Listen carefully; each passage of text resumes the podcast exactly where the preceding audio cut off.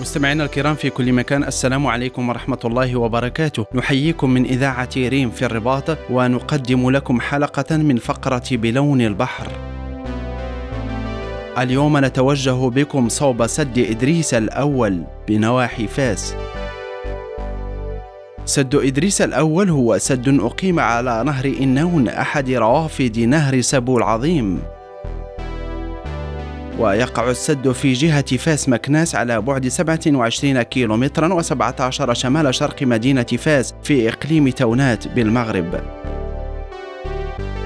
وتصل حقينة السد المائية إلى مليون ومائة وستة وثمانين ألف متر مكعب. يبلغ طوله 72 مترا بينما يبلغ عرضه 447 مترا. وقد سمي بهذا الاسم نسبة إلى إدريس بن عبد الله المؤسس الأول للدولة الإدريسية بالمغرب.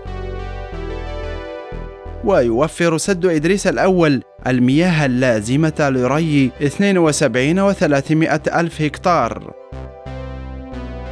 وتم إنشاء محطة كهرومائية على هذا السد في عام 1978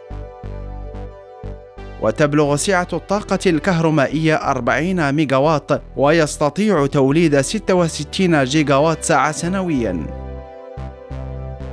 من جهته يتعرض نهر سابو لعدد كبير من ملوثات المياه مثل المبيدات الحشرية ومياه الصرف الصحي غير المعالجة.